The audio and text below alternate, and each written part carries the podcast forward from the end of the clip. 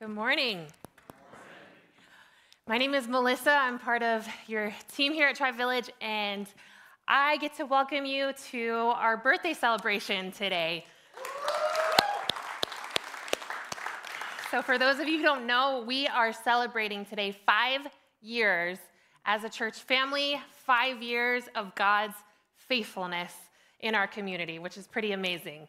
So, today, as we worship, we are going to spend some time remembering together, um, just reminding each other of the ways that God has been faithful. And this is something we see in Scripture over and over and over. God reminds his people of the things that are too important to forget. He uses it to shape them, to remember his goodness, to shape us into the people he wants us to be. He says, Remember, I'm the Lord your God who brought you out of Egypt. He says, Remember, while we were still sinners, Christ died for us. And so today, we're going to spend some time remembering and hearing different stories from different people who have been part of our community. So, just to give you a little picture of five years, a lot of you um, know my youngest, Maya. You see her running through here like she owns the place right now. Um, and when we started, she was a baby. Uh, some of you remember, like, helped me lug her around Tina. um, she was tiny, and we as a church, as a campus, were also in our infancy and still figuring things out. And we came here as a group of disciples from Streamwood and Wheaton Bible Church who didn't know what was going to happen, but recognized that God was moving and doing something, and we wanted to be able to use our gifts and serve and see what would come. And so, God has done more than I think any of us expected and imagined. Um, I could share, I have shared so many stories of impact in the community, um, in my own life, in the lives of my family, um, the ways that we have grown and been loved and been changed by being part of this church family. The, the meals we have shared, the tears we have shed, the brokenness we have seen healed, and the prayers we have seen answered. Uh, my own kids have learned to pray, to seek Jesus here in this place. And so um, today I just want us to take a minute and look around. Like, actually, look around. Look around. if you are here, it is not by accident. Um, if I have learned anything, it is that God loves people so much that he will do anything, he will use anyone, and he will go anywhere to draw people to him. And so we are here for a purpose, for part of that. And so today, as we remember and reflect on God's faithfulness, I just want us to know that um, you are here this day for a reason. And so um, right now, we are going to, we have a video that we're going to watch that shares just a, a little bit from our church family, and we're going to continue to worship this morning as we reflect and remember. We're doing it under duress. I'm Judy Collins. I live very close. I've been here almost since the beginning. I came because I, for years, have probably gone to every church within a 20 mile radius. It was Christmas Eve, and I remembered I had gotten a postcard and I wanted to go to church. There's so much trust here, and I'm not, uh, haven't really been used to that. And it's just, um, it's just a wonderful atmosphere. Wonderful. I just, I love Sundays. I just wait for the. I don't think I could, you know, live my life without this church and the people here. I am Jeannie, and I have been here probably three years perchance I came in the driveway. I had no plan to do this. I was not looking for a church. And when I heard the message, it really hit me that this is um, waking me up to things that I had never um, felt at long ago church. And so I came back and I came back and I have missed maybe two Sundays in the past three, maybe four years. I just have never felt like part of a family. And when um, when you guys did that Care Fest, I was overwhelmed, just overwhelmed by, because I've never been one to ask anybody for help. And to have somebody volunteer and to see my yard, I mean, People were just all around the yard and cutting down trees. And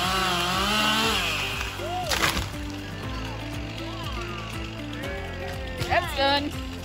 you could tell that she was, you know, just amazed with how much people cared and stayed long hours. And um, it looked great. It looked great.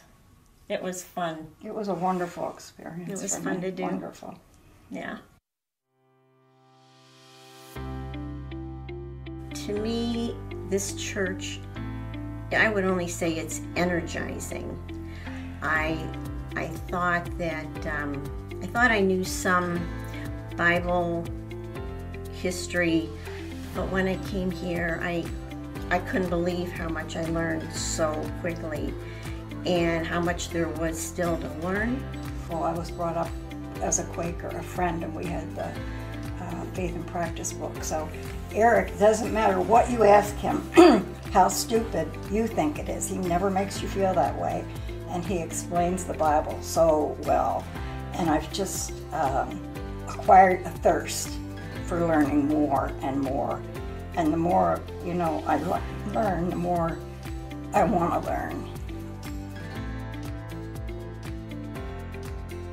You know here that you're accepted no matter what. There's somebody to share with, there's somebody to comfort you or make you laugh. I have learned how much God loves us and how much He sacrificed for us.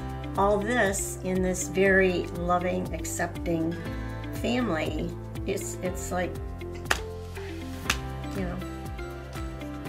There's just no way I wouldn't want to be here. God is so very faithful.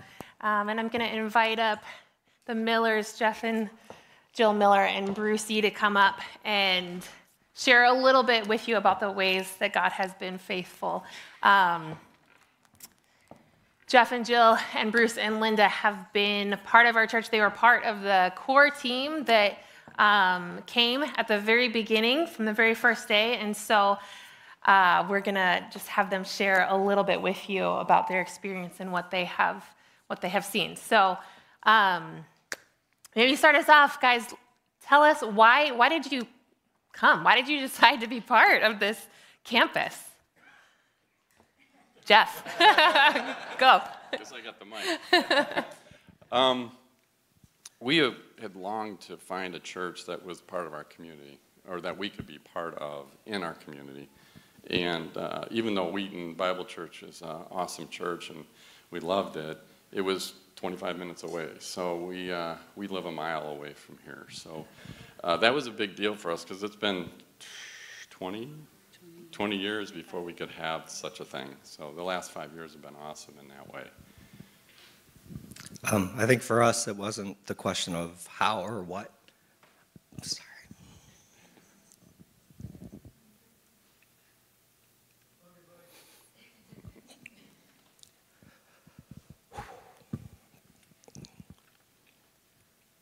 But the question was, why not? Oh, sorry. Um, I remember Pastor Lon when he was, um, they were looking for a building and he went to visit Streamwood High School and they had a meeting with the janitor and the janitor basically pleaded for the, church to come.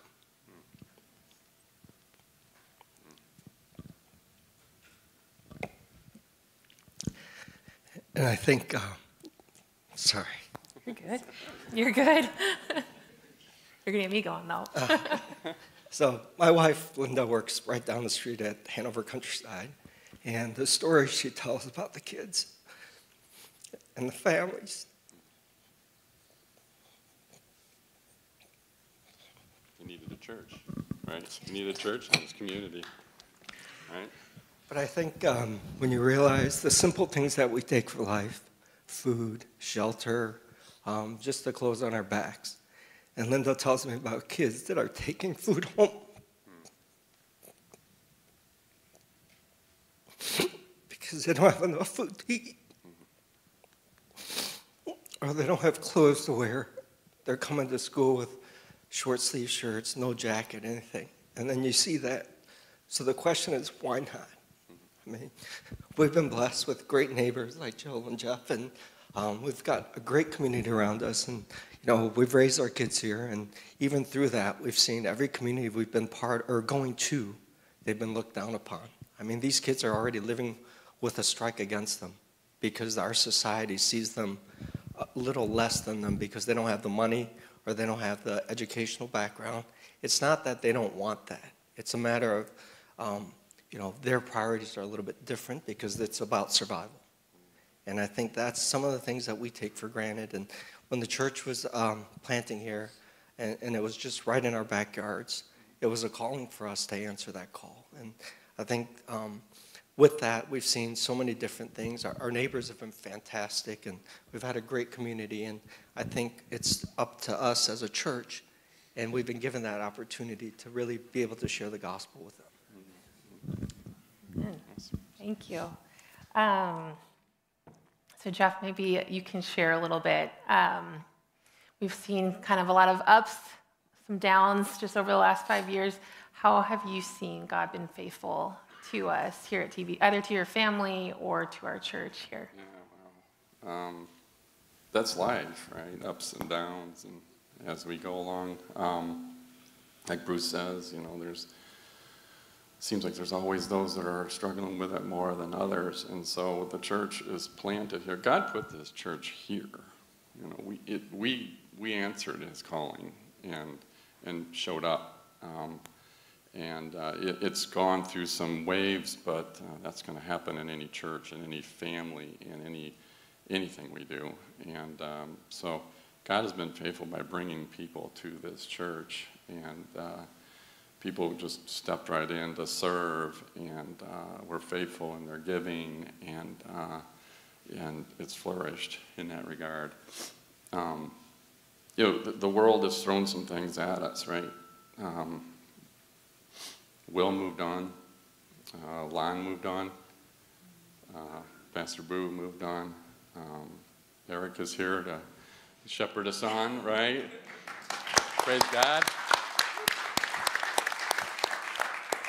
And, uh, but the church is here, right? COVID is taking its best shot at it, you know, and the church is still here. Our fellowship is here. We look out and see all these faces. This is awesome, you know we, we missed it so much. We talk about some hardships. Uh, we missed it so much when we had to be online, watch it, you know, because um, here, hold this. I'm going to show something.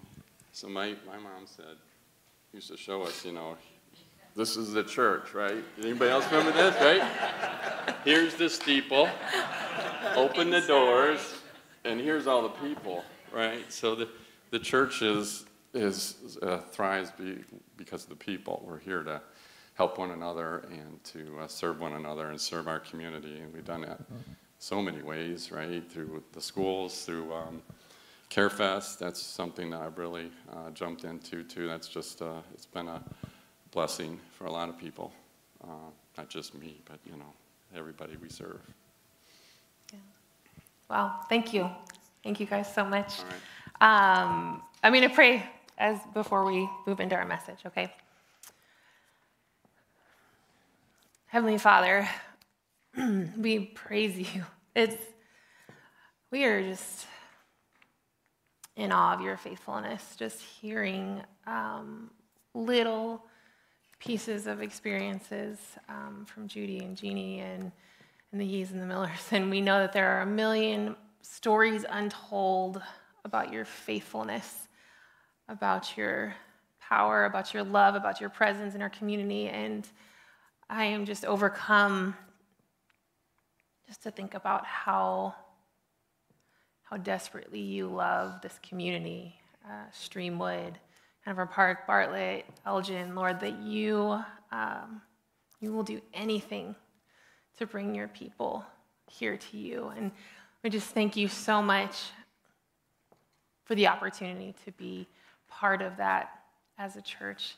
Just ask that you would continue uh, to grow Tri Village, um, not in numbers, but as a people, grow us into a people who look like you and people who are passionate about sharing your gospel, your word, your love for our community and for our world. And um, I just ask that we would continue to be mindful that it is your work that is being done, Lord, and it doesn't matter um, who is here, but we get to be part of that work. And just let us stay mindful and bring glory to you that it is, um, it is you who has done and will continue to do, Lord. And we just thank you for that. We thank you for your faithfulness um, and for the opportunity just to be part of your church, um, your church here in Streamwood, Wheaton Bible Church, but your bigger church that um, spreads throughout our nation and throughout our world. And we just ask that you would be glorified, that your name would be great. And we thank you, Lord. I just pray for our church as, um, as Eric comes up to speak to us, that um, he would just be full of your presence, of your words, of your message for us, that um, we would know what it looks like to be a people that follow you, Lord. And um, we love you. We want to continue to worship you. We want to continue to um, make this place about you and about the people that we love and serve. It is in your Son, Jesus' name, we pray. Amen.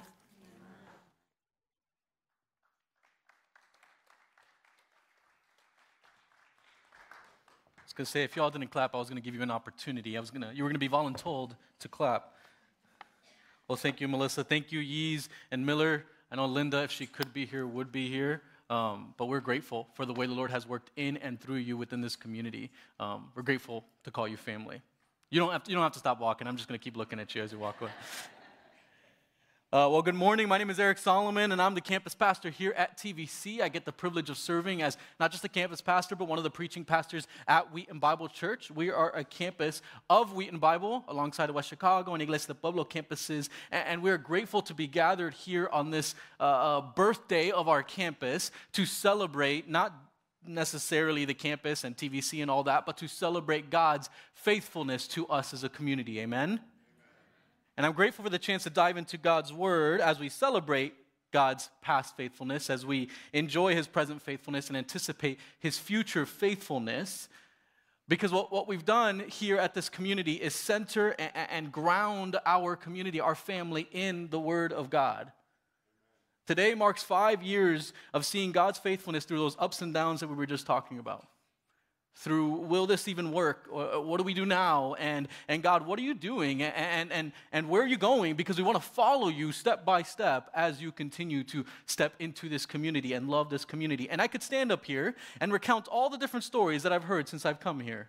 The different stories of people that were here from september 2016 the story of those who journeyed together in the months prior to launching in anticipation of and prayerful expectation of god's continued work here. uh, uh, Uh, uh, the stories would be filled with laughter and joy and tears and uncertainties and trust and conviction and all sorts of ups and downs. Like Jeff said, that's what life is. But those stories, even as they testify to God's faithfulness, they're only a fraction of what makes me and what should make you confident in God's faithfulness to his people, to us as a church body.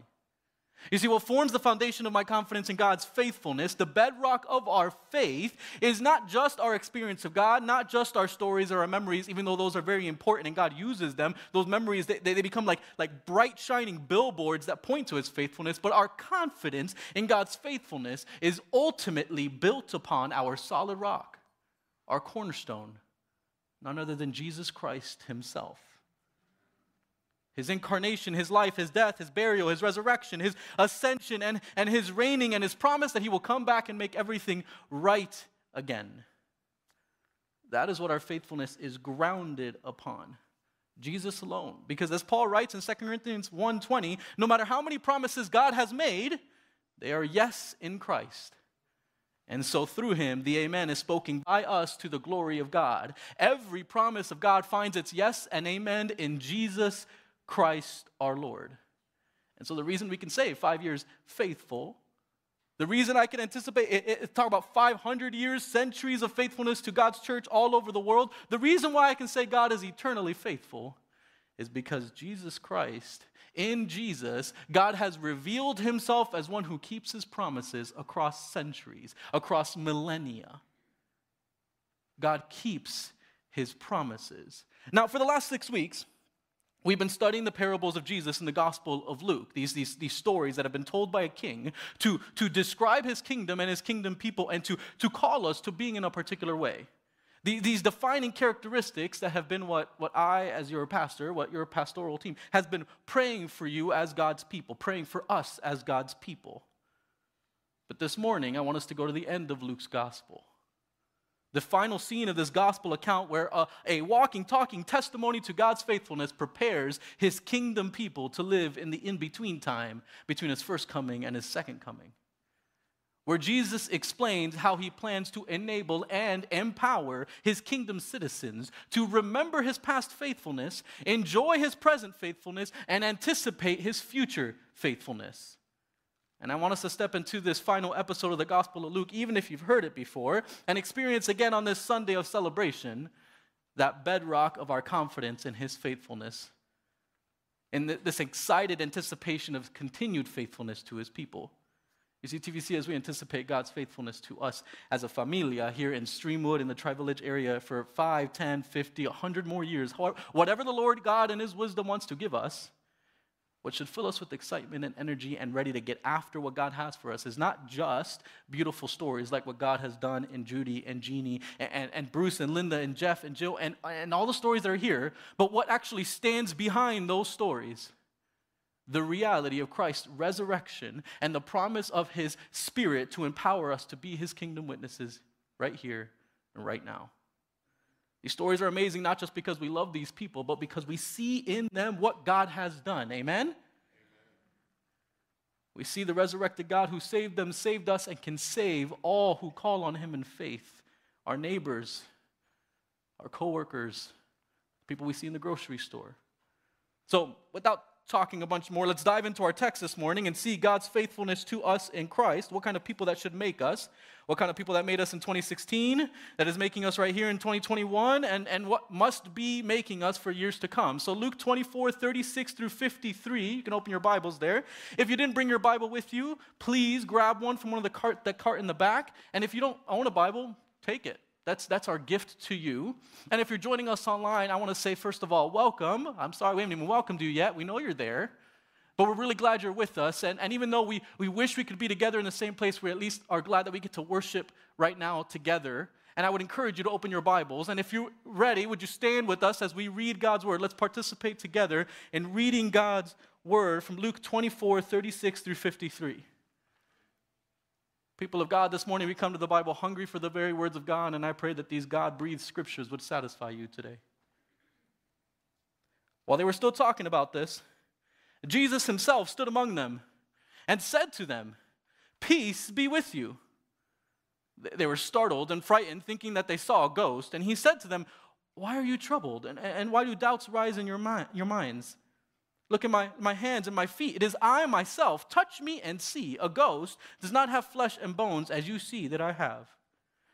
When he had said this, he showed them his hands and feet, and while they still did not believe it because of joy and amazement, he asked them, Do you have anything here to eat? They gave him a piece of broiled fish, and he took it and ate it in their presence. He said to them, This is what I told you while I was still with you. Everything must be fulfilled that is written about me in the law of Moses, the prophets, and the Psalms. Then he opened their minds so that they could understand the scriptures. He told them, This is what is written The Messiah will suffer and rise from the dead on the third day, and repentance for the forgiveness of sins will be preached in his name to all nations beginning at Jerusalem. You are witnesses of these things. I'm going to send you what my Father has promised, but stay in the city until you have been clothed with power from on high. When he had led them out to the vicinity uh, uh, of Bethany, he lifted up his hands and blessed them. And while he was blessing them, he left them and was taken up into heaven. Then they worshiped him and returned to Jerusalem with great joy. And they stayed continually at the temple praising God. This is God's word. You may be seated. Faithful God, this morning we entrust ourselves to you. You have spoken time and time again that you are trustworthy, and this morning, as we position ourselves under your word, we pray that you would open our eyes to your faithfulness to us in Christ. May the words of my mouth and the meditations of our hearts in this moment be life changing acts of worship before you, our rock and our Redeemer. Amen. Well, this final passage in Luke follows the church that Jesus started three years ago among these disciples from, from feelings of disappointment and perceived failure to confusion and misunderstanding, to excitement and worship as, as, Jesus comforts and commissions them as witnesses. And just like it was for them then, this passage is for us today a description of the people God is making us to be. His kingdom people in, in what I've called these, these local outposts of new creation life, these, these local churches that display the love, the holiness, the, the grace of God in Christ to others through the gospel. And in this text, there are four defining features of these early disciples that, that, that actually mark the church throughout history and across zip codes and even in villages like Streamwood.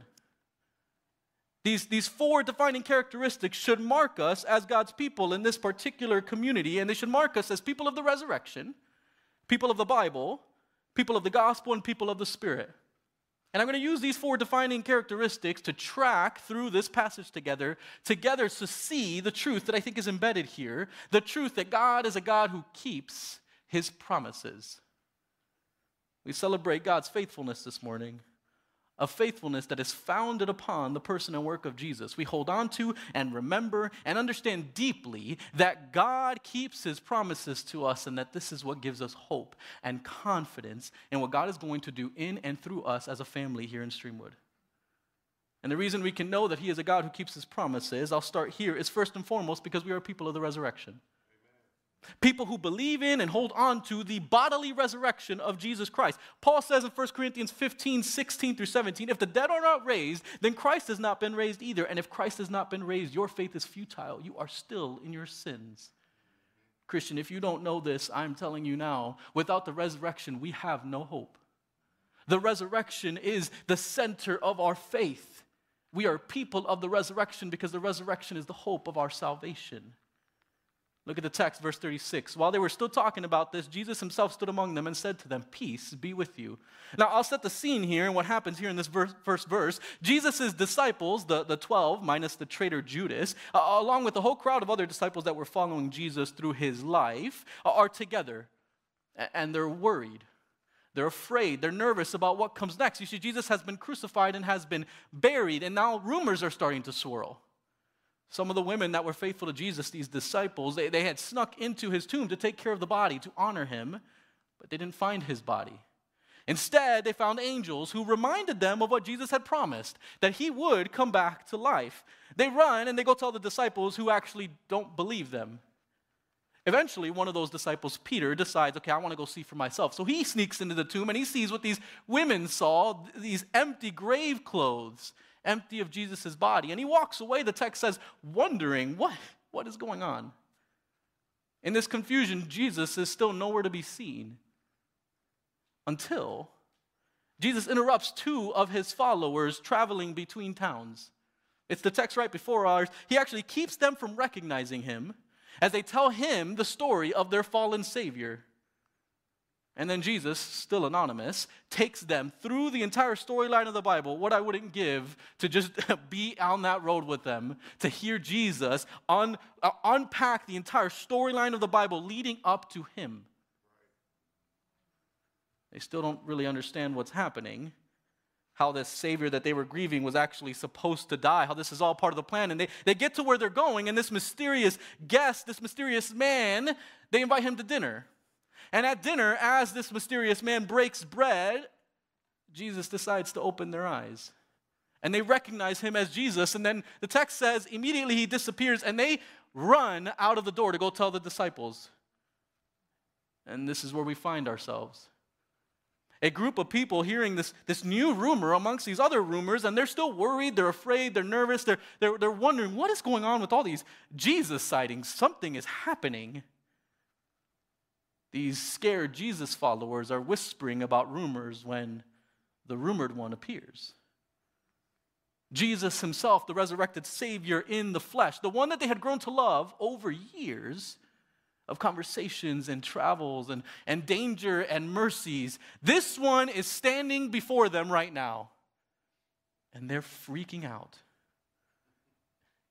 Jesus reads the room and he meets their fear with his peace. Peace be with you, Jesus says.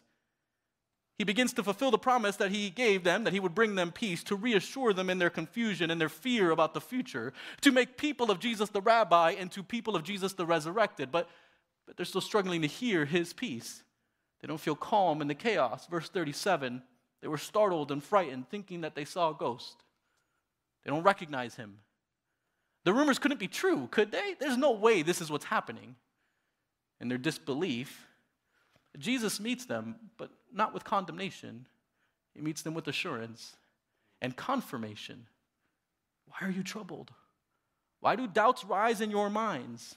Look at my hands, look at my feet. It is I myself. Touch me and see. That language there is, is more like handle me. A ghost doesn't have flesh and bones as you see I have. Look at me, touch me, handle me, experience me again, and understand what it means that you're experiencing me after my death. Understand what this means for everything we've been talking about. These disciples, slow to understand, have to be persuaded, and Jesus is more than willing to do that persuading to meet their doubt with himself. It is I myself, touch and see. And when he had said this, he showed them his hands, his feet. And while they still did not believe, this time because of joy and amazement, he asked them, Do you have anything here to eat? It's kind of a weird twist in the story, Jesus. I thought we were building to something. So they give him food and he takes it and eats in their presence. I mean, they're struggling to comprehend what their eyes and even their, their hands are, seeing. But even as they do, their fear is slowly being reshaped into joy and amazement. The questions, why are you troubled and why do you have doubts, become, do you have something to eat? And this final piece of evidence converts a meal into a message of God's faithfulness. Their beloved Jesus really is here with them. He has come back to life not as some spirit ghost, but embodied, with his physical, recognizable, do you have something to eat kind of body. And they are overwhelmed by the reality of this resurrection. They, they don't really understand what it all means, but they see God's faithfulness, and right now that's okay because he's back. He's here with me. They're people of the resurrection. People who believe in Jesus not just as Messiah, but as the resurrected Messiah, who did what he said he would do and came back to life. He made good on his promise. You see, the resurrection of Jesus is a declaration of victory over death, but it is also the ultimate demonstration of God's faithfulness to all who believe in him. In this, this special, overwhelming, and history shattering moment, Jesus' resurrection proves God's faithfulness, as if we needed any more proof. Are you worried whether or not God will provide for you this year? You only need to look back on his resurrection to know the lengths he will go to to provide for you. Are, are you nervous about what's coming, uncertain and unsure about the future and what's happening all around us? You only need to remember that his resurrection promises a future resurrection for all of us, but impacts our life here and now. Paul reminds us in 1 Corinthians 15 20 through 23, he says, Christ has indeed been raised from the dead, but he doesn't stop there. He says, the first fruits of those who have fallen asleep. Since death came through a man, the resurrection of the dead comes also through a man. For as in Adam all die, so in Christ all will be made alive, but each in turn. Christ, the first fruits, then when he comes, those who belong to him. Do you know what that means, TVC? That means God is not done with us. That means that Jesus started something and he's going to finish what he started all the way through to the end. Do you think he's just paused now until the end of time? He is at work even now. This morning, all who believe belong to him as people of the resurrection. And we can know with 100% confidence that God keeps his promises. As people of the resurrection, we know that he has kept his promise not only to send a Savior, but to send a Savior that defeats death and promises life and we know that someday He will resurrect us to new life with bodies that will no longer be worn down or diseased by sin. But this promise is not just hope for the future, it's hope for right now. If he is faithful to resurrect his son to save us, then he will be faithful right now here in Streamwood to continue to, to help us step into what he has for us. He will continue to be faithful to this familia in Christ right here in Streamwood as people of the resurrection because God is not done with us yet.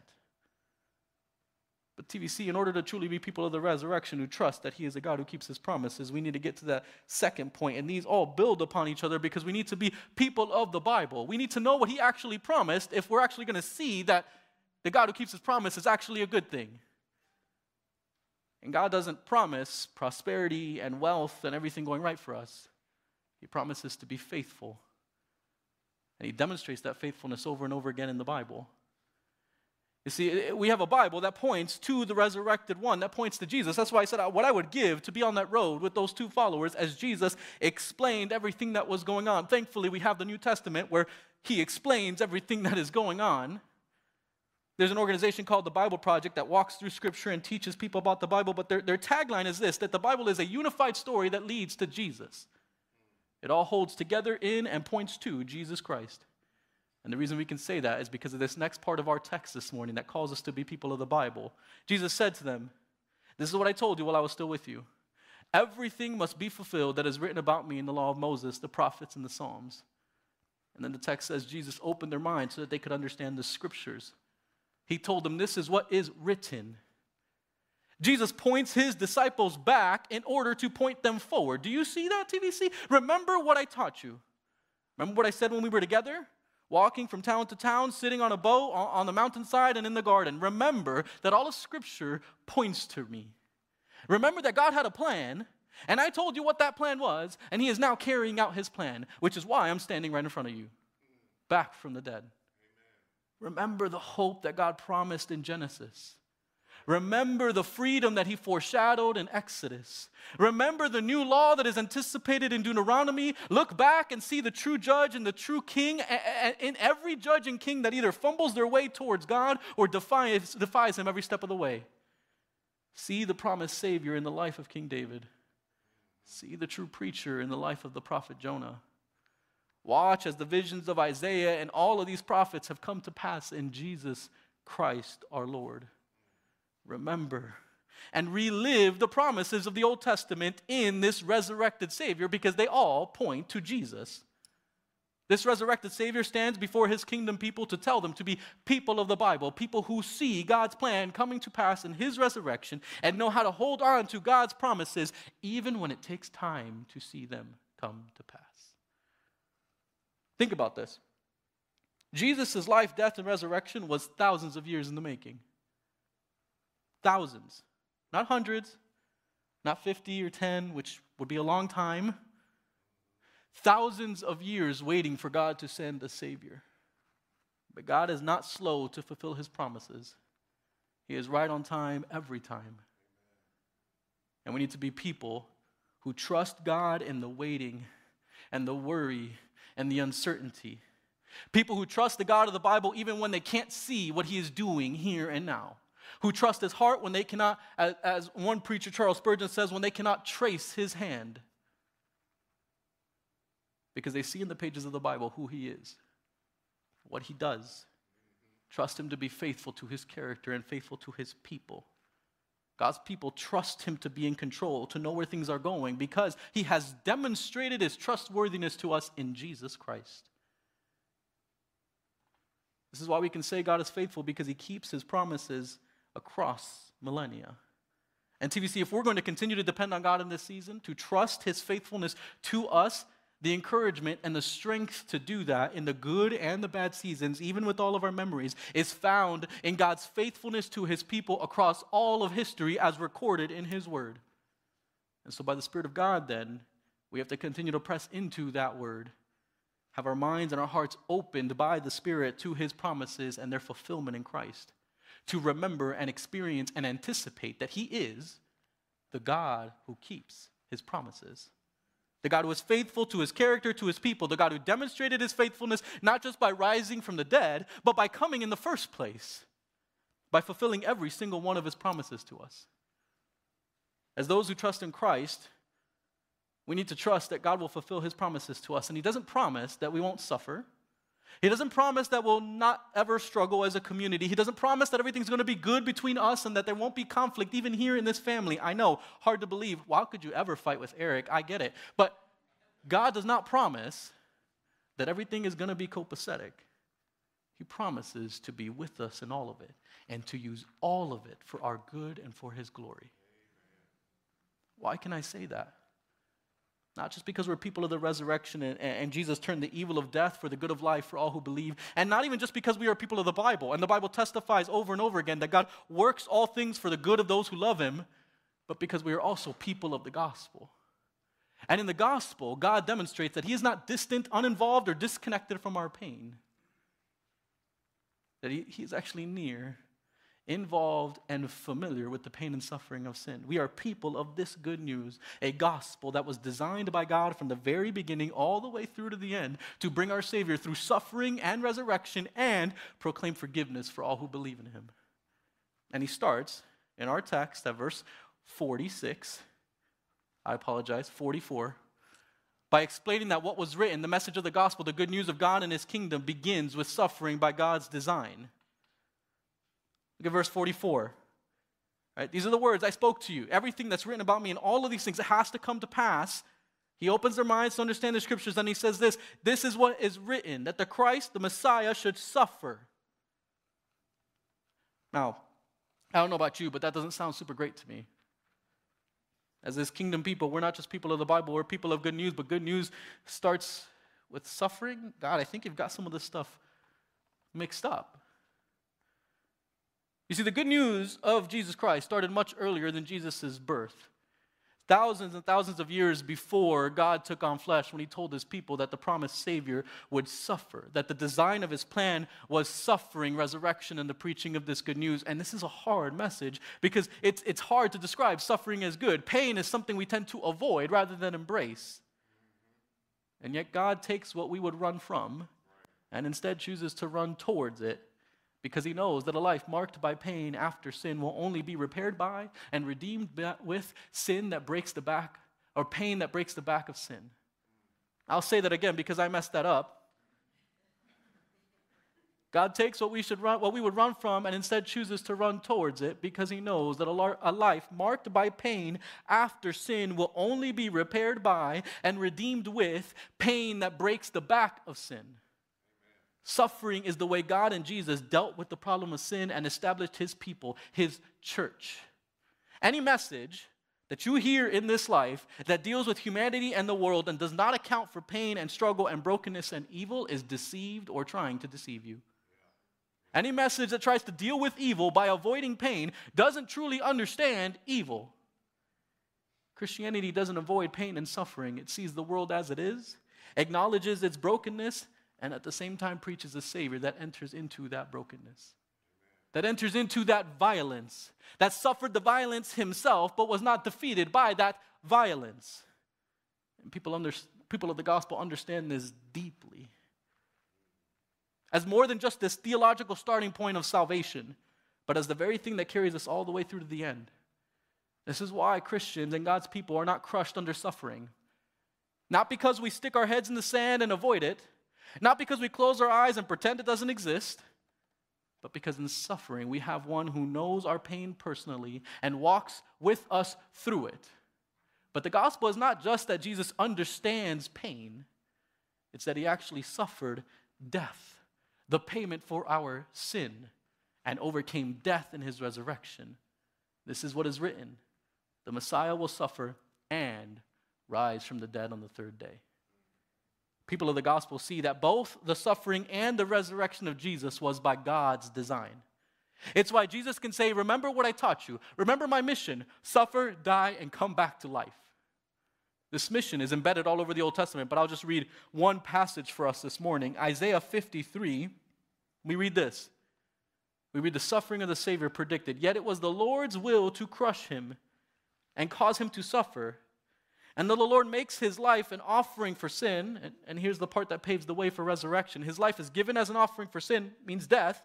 And yet he will see his offspring and prolong his days. And the will of the Lord will prosper in his hand. After he has suffered, he will see the light of life and be satisfied. By his knowledge, my righteous servant will justify many, and he will bear their iniquities. The good news of Jesus is not just that he suffered for us, but that he came back to life for us. That he suffered and saw the light of life and therefore justifies us, takes our sins upon himself, pays for them, and makes a way back to God. That was the plan that God made long ago and is coming true right before the eyes of these disciples in the resurrection of Jesus. And as Jesus speaks to them, he speaks to them in hope the hope of the gospel as God designed it. This is what is written the Messiah will suffer and rise from the dead on the third day, and repentance for the forgiveness of sins will be preached in his name to all nations, beginning at Jerusalem. What was promised was not just the suffering and the resurrection of the Savior, but the preaching of that Savior's message.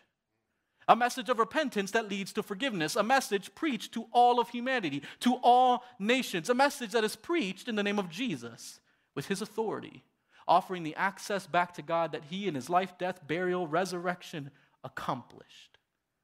Starting in Jerusalem, reaching to the ends of the earth. This is a message that actually it, shows up all over the Old Testament. And, and because I imagine you want to get to lunch after this, I'm not going to read the entire Old Testament to you this morning, but I am going to read from Psalm 22. It's a psalm Jesus quotes from the cross at the very beginning, but at the end of that psalm, 22, it promises that all the ends of the earth will remember and turn to the Lord. Do you know what that language is? That's the language of repentance. That all the families of the nations will bow down before him. Uh, but it's a promise that's actually made centuries even before this psalm. And I'll take you all the way to Genesis 12 when God promises Abraham, a man that's chosen out of all humanity by God's grace, not because Abraham is amazing, to continue his plan of salvation for his people. He chooses Abraham and promises this I will make you into a great nation, and I will bless you. I will make your name great, and you will be a blessing. I will bless those who bless you, and whoever curses you, I will curse, and all peoples on earth will be blessed through you. Not because Abraham was so good, but because God is so good. And through this one man, God was going to save the world because thousands of years later, a baby would be born. In Abraham's line, God in the flesh, a man that was born to die so that we might live. This is the good news of the kingdom. The gospel that makes us into God's people. That though we rebelled against the God who created us to be in relationship with Him and lost the access and blessing of that relationship because of our sin and our rebellion and deserved judgment, God was on a mission to save us from our rebellion, to save us from our sins, to bring us back into relationship with Him. We just sang it. His goodness is coming after us. That's not prosperity, wealth, your life is going to be great. It's the goodness of the gospel in Christ. God is coming after us, He's on a mission. And though our sins, which affected not just us, but all of creation, marked us guilty before this holy God, guilty of all kinds of violence physical, relational, spiritual, verbal, emotional against God and His creation, He was still in pursuit of us. He promised hope and fulfills that hope by becoming human. I mean, God became human and lived a perfect life in obedience and then died an undeserved death, a punishment for sin against the holy God that he did not commit, that we committed. And the Bible says that he became sin for us. And three days later, he stands before these disciples raised from the dead, explaining God's plan, but then involving his people in that plan. Did you catch that? In the text, it says that the Messiah would suffer. Done, that's happened. That the Messiah would rise from the dead. Check, also done and happened. But that there's a message that needs proclaiming. God's plan from the very beginning included us as part of his plan to proclaim that message of repentance. Repentance for the forgiveness of sins preached in his name to all nations. A message that says if only we would believe his death would count for payment for our sin, that Jesus accomplished our forgiveness and restored our relationship with God, and we could have the life that God promises. This is the gospel. We are people of the gospel, not just because it saves us, but because it involves us in God's plan to actually bring life to all people. This is the promise he made from the beginning, and God keeps his promises. We are people of the resurrection. We are people of the Bible and we are people of the gospel because in all of these, God has proven that He is who He says He is and He will do what He says He would do. He keeps His promises and He is generous with His promises, not just for people of one nation, but for all nations, for all who believe. But in order to actually be people of the gospel, we need one more thing. And I gave you these points at the beginning, so I'm not hiding anything from you. But Jesus does not stop here talking about the preaching of repentance. He actually continues because we also need to be people of the Spirit. We celebrate God's faithfulness to us in this season, not just because of what He has done, but because of what He promises that He will continue to do among His people by His Spirit. Look at verse 48. You are witnesses of these things. I'm going to send you what my Father has promised, but stay in the city until you have been clothed with power from on high. With all of this in mind, all that has been written, all that they have witnessed, Jesus commissions his people to witness to the gospel, to preach the message of repentance for the forgiveness of sins. But he wants to be clear you're not doing it alone. I don't want you to do it alone. I want you to wait. I want you to witness with power power that is promised by God, power that has been promised, not just when Jesus was on this earth saying, my Father who gives good gifts will give the good gift of his Holy Spirit. This is our text last week. But a promise that was made long ago. Isaiah 44 8 says, Do not tremble, do not be afraid. Did I not proclaim this and foretell it long ago? You are my witnesses. Is there any God besides me? Nope, there's no other rock. I know not one. God is being very confident right here because he could be. God didn't just promise a Savior, He promised a witnessing people.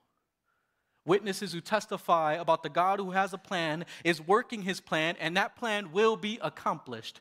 Witnesses of God's plan of salvation and testify to God's work throughout history, not just to good morals, not just to some interesting philosophy, but an active God who came to earth to die for sinners and comes back to life for sinners to make them children and save them. Witnesses with power. Galatians 3:14 Paul explains a little bit more about what Jesus was talking about when he says that Jesus redeemed us in order that the blessing given to Abraham, remember Genesis 12, might come to the Gentiles, non-Jews, through Christ Jesus, so that by faith we might receive the promise of the Spirit. Jesus saved us, Jew and Gentile, non Jews, so that all who believe might actually receive the blessing of God's promise, the promise of His Spirit, a promise that God will not just be with special people like prophets or priests or kings, but with every one of His people. All His people witnessing to the gospel like prophets calling people back to God. All of His people functioning as mediators, as bridges back to God, in between God and others to help people know God like priests all of his people, all the way back in Genesis 1, ruling and subduing creation as kings and queens, not lording power over others, but as servants, helping pe- the world do what God created it to do, to glorify and to worship him. And all of that is done by people of the Spirit. People with the power of God to testify to God's work in Christ, to God's presence among us by the way we love and serve one another, to witness to God's unwavering commitment to us and faithfulness to us, not because of us, but because of Him. It is the Spirit who enables disciples of Jesus to witness boldly and confidently to the gospel with our words and with our lives, no matter what is going on around us. I'll put a fine point on this to say without the Spirit, we cannot do anything. So you see, we are dependent upon the Spirit of God to make this church family work. I've said it before, I'll confess it again, just so that you know I am not clever enough. I'm not strategic enough. We are not smart enough here to make a bunch of ministry programs work, to just make it all work together. TVC is here five years later because God, by His Spirit, has promised to indwell His people, and He is fulfilling His promise to do that. Amen. It's not because I'm so great or because you're so great, but because He's so great. And so we are people of the Spirit who, who, witness with power, but we are also people of the Spirit who worship the King. Look at verse 48. Jumping all the way to 50, we got this witnessing with power promise that's going on, but then we get this kind of narrative scene, and he, Jesus leads them out to the vicinity of Bethany, and he, he lifts up his hands and he blesses them. And while he's blessing them, he leaves. He's taken up into heaven. The resurrected one is blessing his disciples after he's commissioned them to witness to the gospel. But as he blesses them, he's taken up into heaven in what theologians call the ascension, which is a reality that reminds us, as we wait for Jesus to return, that we worship the true and rightful King who is in heaven right now. The fact that Jesus ascended into heaven confirms everything he said and everything he did. It proves that he is the true king who reigns through these disciples, through his church, who are worshiping him. These disciples who worshiped and returned to Jerusalem with great joy, they stayed continually at the temple praising God. They understand Jesus deeper than they ever had before because of what they had witnessed. They obey him. They head back to Jerusalem, worshiping and waiting, waiting for the promise of the Spirit. You see, the resurrection has done something to them, it's changed their lives. It's filled them with joy. It's relieved their fear. It's established their confidence in the resurrected and ascended one who reigns and will fulfill his promise to his people. People who have the Spirit who witness with power and worship the King. But unlike the disciples in the scene, TVC, we don't have to wait for that promise. We already have it. Each and every one of us who believe in Jesus has the Holy Spirit. There's no uh, um, uh, second time in your Christian life that you get the Holy Spirit when you achieve some kind of spiritual hierarchy. The moment you confess Jesus as Lord and Savior is the moment that God indwells you by His Spirit and empowers you to be His disciple. We don't have to wait like they had to wait. The Spirit indwells us, empowering witness and enabling worship, reminding us and each other of the gospel that saved us, proclaiming that gospel to others, a gospel of a suffering Savior who rose from the dead and offers forgiveness of sins to all who repent, a gospel that was promised in the Bible with promise after promise over years that have its yes and amen in Jesus Christ, a Bible that centers the person and work of Jesus Christ, the resurrected one, the one who made us family here at TVC. TVC, there are a lot of stories that are represented here. I'll also say if you're new here, and I keep calling you TVC, I'm sorry. I'm glad you're here, and I want you to hear what the Lord is doing in our family. I want you to hear what the Lord is doing here, because it's not because of us, it's because of Him. There are a lot of stories here, ups and downs, how we came to be family in Christ here, stories that express the joy and, and the excitement of a new campus, the thrill as God grew us together, and the, the pain and frustration of losing family in Christ to controversy and contention. And all of those stories made us who we are today.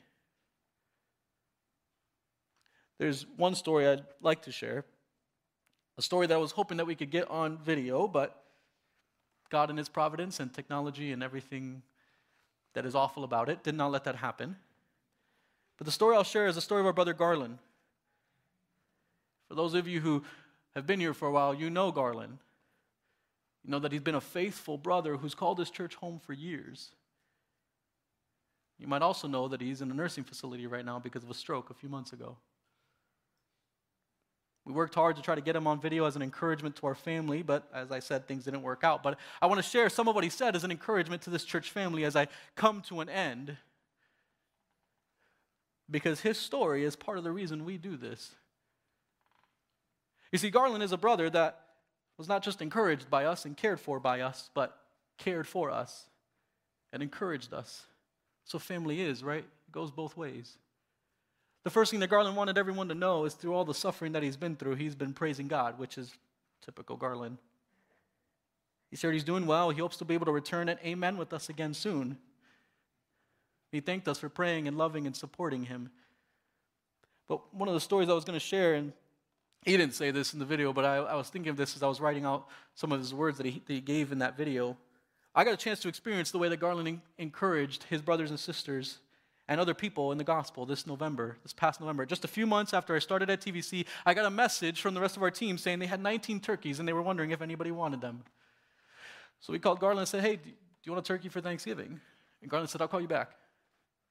In a few hours, Garland had lined up 19 different families to have turkeys that Thanksgiving and then asked us for more.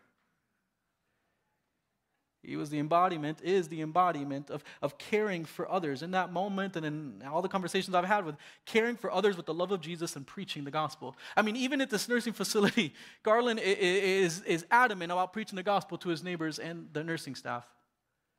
He told Melissa on one call that this is why God has him here. In our conversations, he's thanked God for TVC. He's prayed that God would, would continue to bless the Tri Village area and our church family. And when we asked him what he would encourage us with, he said this Continue to look towards God as the answer in every trial. You have nothing to fear. Trust that God will be faithful and with you to the very end.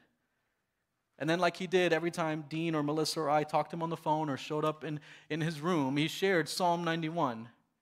And I'll just read a few verses from that. I encourage you to read the whole chapter later today. But Psalm 91 starts like this Whoever dwells in the shelter of the Most High will rest in the shadow of the Almighty. I will say of the Lord, He is my refuge and my fortress, my God in whom I trust. Garland ended saying this Even when trials are going on, we have nothing to fear. I love you all. Thank you again. I appreciate the love, and I can't wait to see you all. And I share that to say this is a story of just one person who found God to be faithful to him, who demonstrates God's love and has been encouraged by and is an encouragement to this familia in Christ here. The stories of Jeannie and Judy and, Bruce and Linda and Jeff and Jill and Garland, they're just some of the stories that God has given us the privilege of witnessing and being a part of, that God has cultivated here in this community. And so, as we celebrate God's faithfulness for the last five years, we do so with stories like this, with families like this, with joy and with laughter. We celebrate all of this through the lens of the resurrection that paints each memory with God's faithfulness to us. Knowing that every step of the way, He was with us, keeping us, preparing us for His glory and our good, preparing us as people of the resurrection, people of the Bible, people of the gospel, people of the Spirit to step into whatever this next season looks like with confidence in His faithfulness. We don't know all of His plans, and to be honest, we don't need to know all of His plans because we know the one who makes those plans. We trust Him to finish what He started. The Gospel of Luke ends at verse 53, or verse 53 in this chapter, almost like there should be more to the story. And he continues his account of God's faithfulness, Luke does, in, in, the book of Acts, but he ends Acts the same way, like this, this cliffhanger, which is like, man. But it's almost like there's more to this story because there is. The story of God and his people is not over. Like these books and like us at this anniversary, the story of God's people is to be continued. Here we want to be kingdom people who preach repentance for the forgiveness of sins. We believe the testimony of Scripture that Jesus died for our sins and came back to life three days later. The gospel truth fills us with joy, with gratitude, and worship for the resurrected King who saved us. The question for us is what will we do with all of that? The story is to be continued. Our story here in this community is not over. The resurrection calls us to participate in that story as spirit dependent kingdom people who know the Savior and want the world to know Him too. God is at work here. And we want to keep in step with Him for the next 5, 10, 50, 100 years as an outpost of new creation life here in Streamwood. This is why we're doing things like, like praying together monthly, because we know that it's not us doing a bunch of cool stuff that get people to Jesus. That's why we gather in men's and women's groups and study the Bible because we don't need to just figure things out on our own. We go to the one who's already told us how to live life.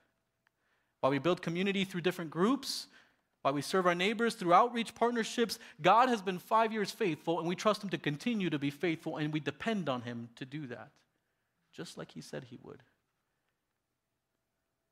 I don't know what the future holds, but like the old cliche that is very true, I know the one who holds the future. And this morning, as we celebrate and remember, we trust in him. Would you pray with me that we might see and believe and participate in that story as familia? Faithful God, this morning we praise you for your great faithfulness to us in Christ. To us as a church body here in Streamwood. I, I, God, to be frank with you, we wouldn't be here if it weren't for you. We acknowledge that. We remember that. Don't let us forget that. And we pray that you would continue to lead us. Help us to humbly follow you wherever you lead, trusting in the guidance of your Spirit and in your kingdom work among us. Like we're about to sing, Lord, siempre has sido fiel. You have always been faithful.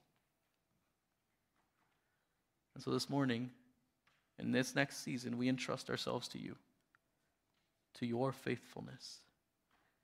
And we pray all this in the name of the one who has shown your faithfulness in his resurrection. In the name of Jesus. Amen.